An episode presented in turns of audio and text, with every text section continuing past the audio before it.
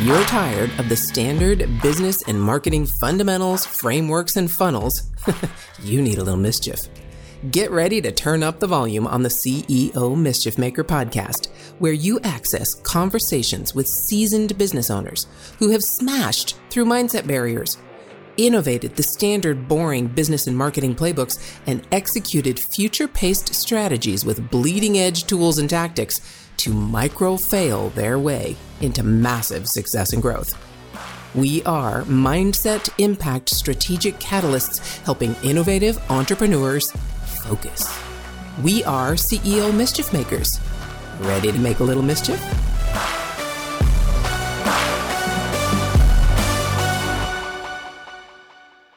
Hey, hey, CEO Mischief Makers, MKJ here, and I get to introduce you to a pretty cool guy. I've had a conversation with him already and was introduced from another person you've already heard on this show, Sierra Luick. But this is Dr. Noah St. John. Noah, how you doing? I'm doing great, MK. How are you? I am fan stinking tastic. Uh, I'm really excited to dive into our conversation today because I know you've done some incredible things. You've been involved in incredible things. And I can't mm-hmm. wait to hear your tips relating to what you do, finance and and money mindset and all those things. So let's start with just really what was the mindset shift, one of the most important mindset shifts you had to make to start what it is you're doing now? Well, you know, I, I got to go back just a little bit to tell you, give you some context here, because I grew up poor in a rich neighborhood.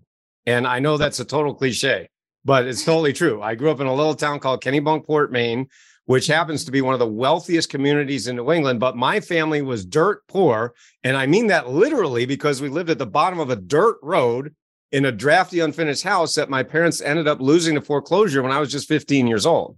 So from a very young age, I was painfully exposed to the gap, the chasm between the haves and the have nots. The haves was everyone else in the community, the have nots was my family. And so, you know, from a very young age, I hated that life of poverty, fear, lack, not enoughness. That's what I knew in my family growing up. But I saw that right down the street, there's great wealth and abundance. So I literally said, How the heck do I get from here to there? You know, and of course, there was no one to help me. I didn't have any mentors or coaches, and there was no internet back then, of course. And so I just did what we nerds love to do, which is go to the library. You know, as you can see, I love books. I mean, I've published 17 books now, my 18th, 19th coming out next year. But, you know, I just always love books. And, you know, the library was the internet before the internet, right? So, yep. for you millennials and younger, like, what's a library? I know it's rough. anyway, so I just read every book on self help, personal development that I could, the classics, you know, Dale Carnegie, Napoleon Hill, Stephen Covey, and I just I really consumed them. I really tried to get them to work, but I couldn't get them to work. As hard as I tried, I just I couldn't put it together. I couldn't make it work. So at the age of 25, I decided to commit suicide because I was so depressed and frustrated and you know, working so hard for nothing. And, you know, I was like, why bother? I, I really don't want to be here anymore. So at the very last minute, my life was spared at the last moment. And so I realized, okay, I'm here on this earth, but I don't know why. I don't know what is my purpose? Why, why am I here? And so, number one, I didn't know the answer to that question. But number two, I didn't know how to answer that question. So I went back to the library and started reading more books, but this time more spiritual books. You know, the first the first journey was more like an outer journey, success and money and wealth. And really that didn't work for me. I mean, I, I couldn't put it together you know with that that traditional stuff. And so i you know the second journey was an inner journey really about who am i and what is my purpose? And reading books by you know ernest holmes marianne williamson louise hay Neale donald walsch deepak chopra you know the spiritual thinkers of our time. And then in 1997 i had two epiphanies that really gave me my purpose on the earth. And you know the first was when i discovered afformations, which is how to use empowering questions to change your brain, literally change your beliefs and change your habits and change your life. And then the second was when I discovered something called success anorexia, which is something that no one had ever talked about before. And I'm the person that discovered that and, you know, wrote all these books about it. And so I know that was a very long answer to your question, your short question, but it was a, it was the whole of the journey for me that led to the work that I've been doing now these last 25 years. You know, I started in 1997 in a 300 square foot basement apartment with $800 in a book on HTML. And now I live in a 6,000 square foot mansion on a hill that my clients lovingly call Success Manor, you know, which is pretty nice. So, you know, but that's really it's been this whole journey of, you know, as I as I teach, as I work with my clients on inner game and outer game. And it's only when you put those two things together that you have the phenomenon called success, happiness, fulfillment, you know, whatever you want to call it. Wow. Okay. So a couple of things that you you definitely kind of not necessarily skated over, but introduced in a very haphazard or, you know, no big deal way, deciding you're going to commit suicide and coming back from that at the last moment. We have to mm-hmm. acknowledge, I've talked to a number of people who've been in that place. Tony mm-hmm. Grebmeier was on this show and he talked about his experience with that as well. But I, I really want to focus on the questions. You mentioned specifically the afformations and mm-hmm. understanding the questions you need to ask and diving mm-hmm. into those questions. Do those two things connect? First off, is my first question your decision to commit suicide and coming back from that. And what's the difference between the questions you finally either paid attention to or asked or answered that mm-hmm. created Success Manor and the questions you were asking since day one when you went to the library and looking for all the answers in the outward sense. Mm-hmm. So again, I know I've woven that in a bit, but start with what you mentioned about really wanting to commit suicide and tie that into this idea of questions for, for mm-hmm. me, please. Yeah. And you know, it's funny. I never shared that story before. For years and years, I never shared that story because I felt like it. I didn't want it. I didn't want people to feel like I was trying to get pity or something or poor me or whatever. And then one day, somebody asked me. I was literally you know, on stage, I was speaking at one of my seminars and somebody asked me a question. And for some reason, that story just poured out of me. And the audience had a very strong reaction to it. And I'm like, oh, wow, maybe I should share that, you know. And so ever since I, you know, in my eh, books subsequently and, you know, my trainings, I, I do share that story, not for pity, not for me, but because, well, number one, there's a lot of people feeling like that, you know, and have been in that kind of position. Of course, many people are right now. I mean, the suicide rate, unfortunately, sadly, keeps going up and up with these tough economic times and so forth. And so I want people to realize that if if I can get out of that, then hopefully anybody can. And I really I believe that anybody can. And going back to your point of questions, that really was it. And and the the question that really I was asking when I was in that very low point was why bother? That literally was the question. Why bother? why bother to get up? Why bother to go to work? Why bother living? You know? And that's a not a very good question, as you can see. That's not great because the point, of course, was I believe that nothing I did made any difference.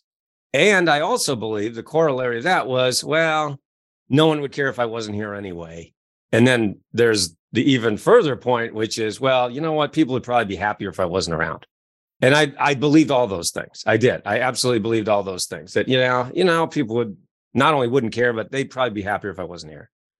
So that's a really, really, really disempowering belief, as you can see. Okay. So that disempowering question of why bother, you know, if if you find yourself asking that for the folks watching and listening, I mean that that's not a good question. that's that's really bad. I mean, that's when you, you frankly you need to get some help. Really, you know, whether whether it's me, whether it's a coach, a mentor, some a friend, somebody get help because that is not a good place to be, as I can say from personal experience. So then your second question was, I, I forget your second question because that was a long yeah, answer. No, no. And I wove it in. So, of course, what is the difference between that outer journey of asking all those questions and looking, reading all those books mm. outwardly of how to create mm-hmm. success and the questions you finally asked and answered or had mm-hmm. answered mm-hmm. that led to success man, yeah. right? Really where you right, are right. right. Well, the the book that really made the most difference to me was The Seven Habits of Highly Effective People by Dr. Stephen Covey. And and I got the opportunity actually to interview Dr. Covey before he sadly passed away a few years ago. I mean, several years ago now. And he was he was just perfect. He was exactly what you would want Stephen Covey to be for those of you who are Stephen Covey fans, which everybody should be, I hope and so he he was just so humble and so just himself and i was like wow what a role model In fact, he said something that I'll, that I'll never forget because I asked him, and this was, you know, literally before I'd written any of my books, or I didn't even, I hadn't discovered success anorexia yet. This was in 1996, actually, the year before I had my epiphanies and started my company, you know, successclinic.com and, and, and, you know, literally everything. But I knew I wanted to be a writer. I wanted to be a speaker, an author, you know, a coach. And, you know, I got the opportunity to interview him. And so I asked him one question. I said, How do you, Dr. Covey, how do you handle it when people worship you, when they just, and remember, this was before social media and everything like that. So this was, like I said, 1996, quite a long time ago.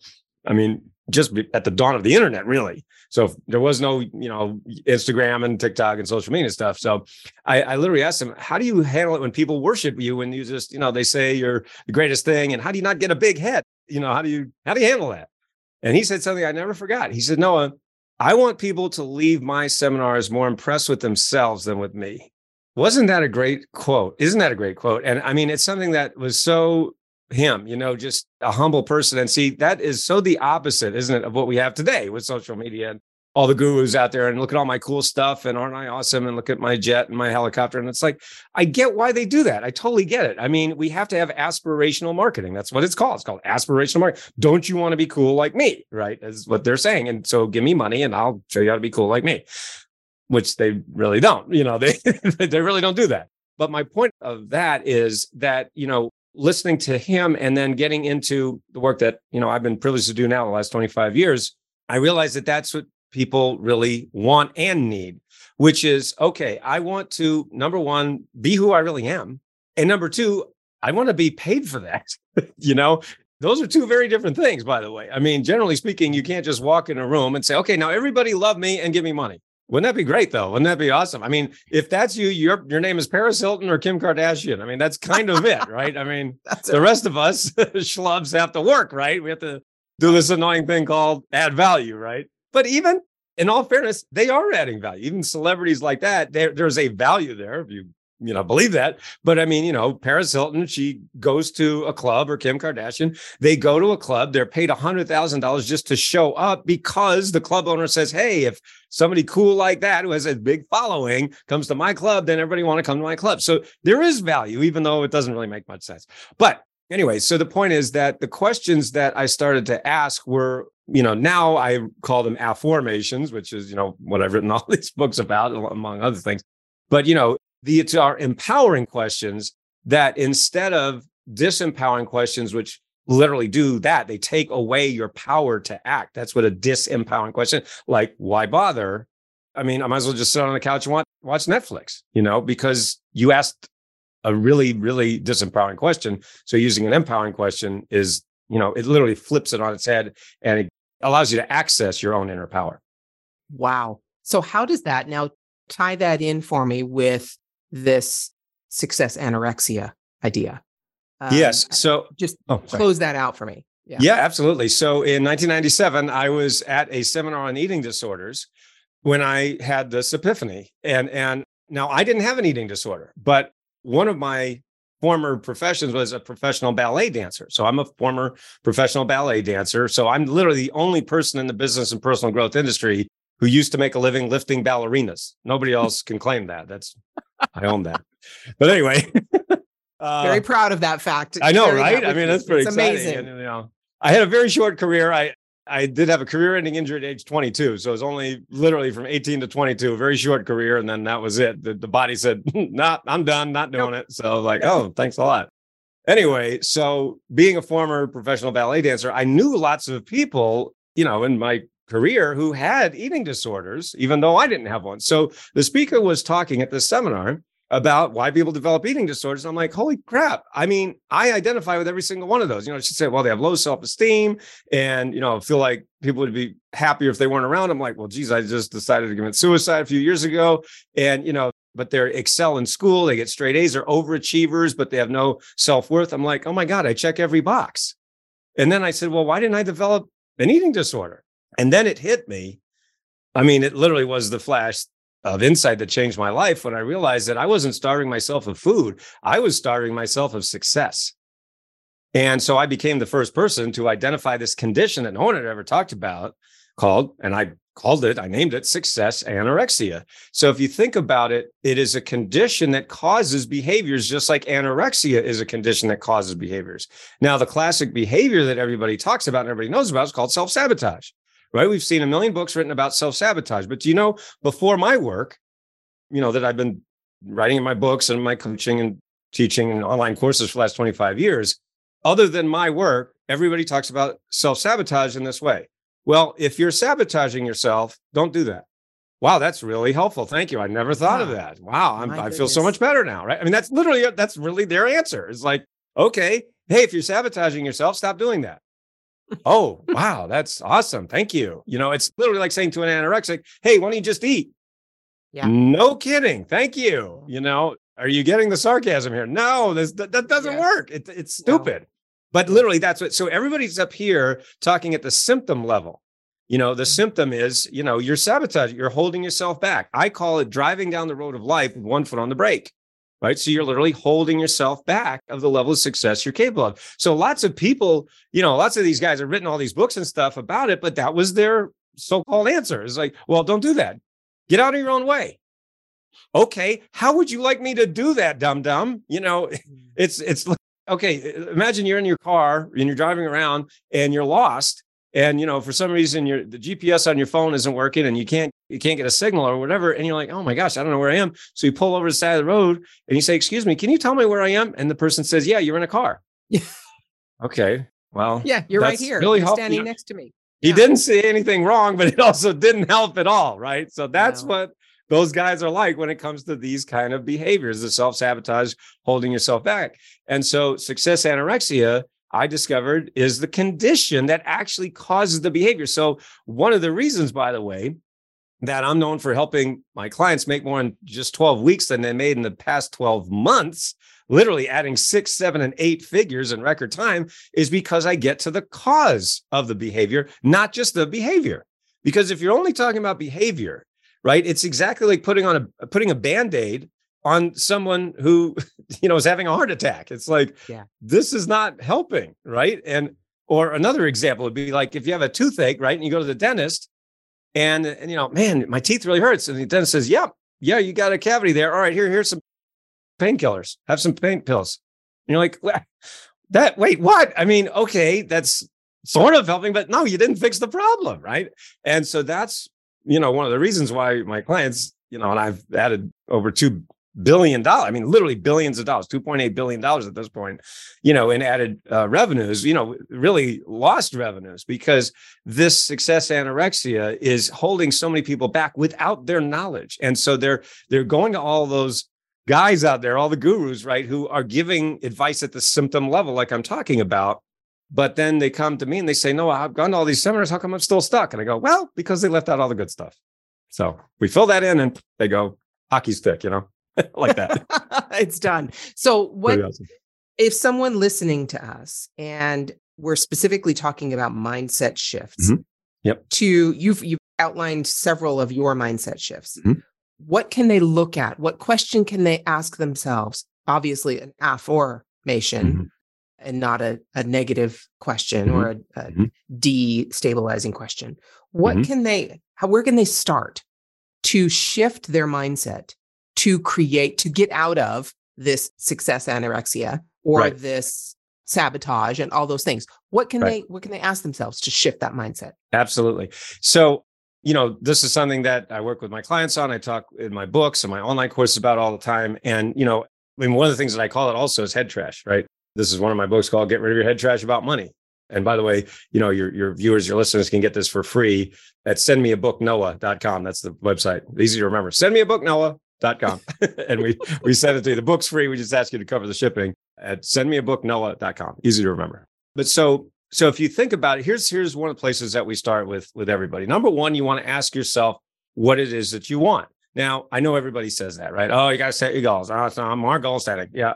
Okay. Well, Yes and no. I mean, so we humans are goal oriented organisms. I mean, we think about something that we want and then we take steps to go get it. You know, whether it's, you know, a new job, a new house, a new car, or a ham sandwich for lunch. I mean, that, we're always going after what we want, right? So there's there's no way around that. Okay. But here's the problem. Well, there's several problems, but one problem is number one, most people just really aren't very clear on what they want, what they really want. Right. And so, you know, people say to me, well, no, you know, I, I want to make more money. Okay, here's five bucks, go away. I mean, no, that's that's not going to do it. I mean, you know, we got to get a lot clearer than that. Okay. So, okay, well, all right. I want to add uh, an extra $10,000 a month to my income. Okay. Well, now we're getting somewhere. All right. Now, uh, by when do you want that? Well, by next Tuesday. Okay. Well, okay. I, I get that. I get it. I mean, we're all impatient. We all want it now.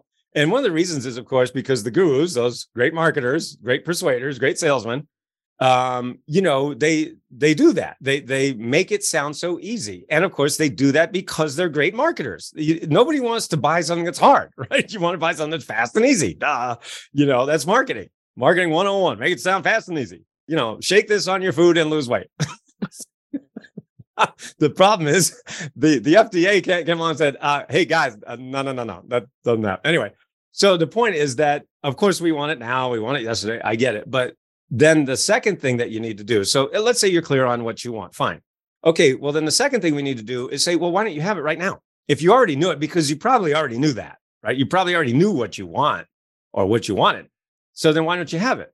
And then people start listing all their excuses. Well i don't have the time i don't have the money uh, you know I'm, I'm divorced i got kids i got a family right? Well so you always have a reason why you don't have the thing right? Those are also known as excuses, right?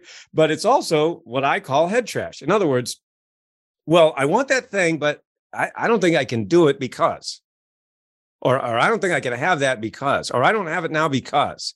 Everything after the word because is your excuse. Everything after the word because is your head trash. And what's so funny is we will defend our head trash to the death, right? Stephen Covey once said, argue for your, your limitations and they're yours. And that's what we all do. We all do it, don't we?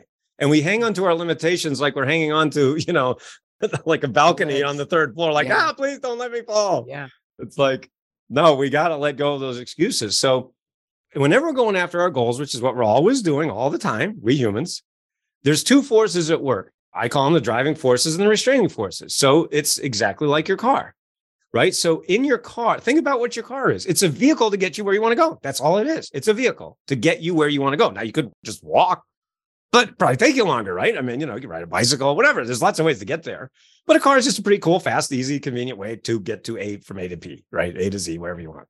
But in your car, there's two forces. There's the driving force of your foot on the gas, right? The on the gas pedal, which drives you, propels you forward, right? And that's in humans, that's called your motivation, your motivator. Interestingly, motor and motivator have the same root word, movere, which is a Latin root for a Latin word for move. Movere means to move. Okay, I want to move, right? A motor, motivation in, in us, in our car, whatever. And so that's the driving force that propels us. But we also have the restraining force. That's the foot on the gas. I mean, excuse me, the, the brake, the foot on the brake. Now, what's the restraining force? Again, in the car is the foot on the brake, but in the human, world, what is it? Well, there's lots of restraining forces. What's one of them? Fear, right? Fear. What if I go after this and I don't get it? What if I go after it and I get it? Fear of failure, fear of success. Hello. How can we have the same? How can it be fear of failure and fear of success at the same time? Don't ask me. We're humans. Have you met us? We don't make any sense. you know, we're not logical.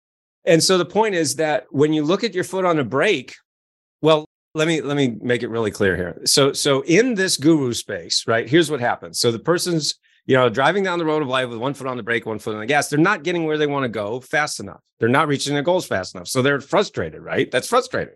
So they're like, man, I, I need help. So they, you know, they go to all these books, seminars, courses, gurus, whatever. So one, the first guru comes up and says, you know what, you need, you need to put a, a better type of gas in your car. Okay, put this high octane gas in your car. It's really expensive, but it'll get you there. Okay, put high octane gas in your car, but you still have one foot on the brake. You're still getting the same result. The second guru says, you know, you need a new set of tires. Get a new set of tires, and then that get these really expensive high end tires, and then that'll get you there faster. Okay, buy it, spend money, buy the tires, put them on the car. Same habit, same result. Third guru comes along and says, you know what? You need a new car. Look at my fancy sports car. You know, I got a really fancy sports. You should buy a new sports car. Come on, it'll get you there really fast. Look at look at me. Look how cool I am. And you're like, okay. So you spend all this money, get a new sports car, but you're still doing the same habit, and you get the same result, except you just spend a lot of money getting nowhere. So what I do is very different. I come along and I say, uh, did you know you have your foot on the brake? And they're like, uh, no. I said, did you know if you get your foot off the brake, we could actually get you to your goals like twice as fast with half the effort? And like, really? Yeah, that's why we're able to get, you know, have people make more than 12 weeks than they made in the last 12 months without working or in fact working less than they are right now. And they go, where do I sign? right. So that's the difference. And, and when you think about it, it makes perfect sense, doesn't it? Because everybody out there is talking about motivation, motor, press on the gas harder. If you just think very logically here, if you're driving down the road of life with one foot on the brake and one foot on the gas, and you step on the gas harder, what happens? You just ruin your car faster. Mm-hmm. So isn't it? Doesn't it just make logical sense? In fact, I asked one of my clients this very question. I said, uh, his name's Charles. I said, Charles, how much do you think your head trash is costing you right now? Without batting an eye, he instantly said a million dollars. If I don't get rid of this head trash, it's going to cost me a million dollars this year. I said, okay, I tell you what, you give me 10%, just give me 10% of that million dollars, and I'll get you that million dollars back. If if you give me a dollar and I give you $10 back, is that a good deal? He said, yes, it is. So he paid me that. He paid me 10% of a million, which is $100,000. He paid me 100K. Well, in 12 weeks, we doubled his money because we just got his foot off the brake. You see, and now he recognizes what he was doing, keeping in mind that nobody does this on purpose. Nobody gets up in the morning and says, Wow, you know, this looks like a great day. You know what? I think I'm going to hold myself back from success today. Nobody says that, right? Because that's a conscious thought. All of this that I'm talking about is in the subconscious mind. Nobody does this on purpose. So you can you can go to all the seminars and all the self help you want. We literally have. I mean, uh, people come to me. They they are self proclaimed self help junkies. You know, they've been to all these seminars, and they're like, again, another one of my clients. She she was self proclaimed self help junkie. Been to all these seminars, and she was doing okay. I mean, she was doing well, but you know, kind of plateaued. And then in two weeks after working together, she tripled her investment in two weeks. We hadn't even gotten to the money part yet. and she tripled it in two weeks. So I could go on and on, but you get the idea. Okay, hold on. If your mindset was shifted, you were inspired to innovate, and you were spurred into action, don't just move on with your day. Focus, my friend, and take a few minutes to visit CEOmischiefmaker.com to learn more about the value that was shared with you today. Please act now and create some CEO mischief of your own.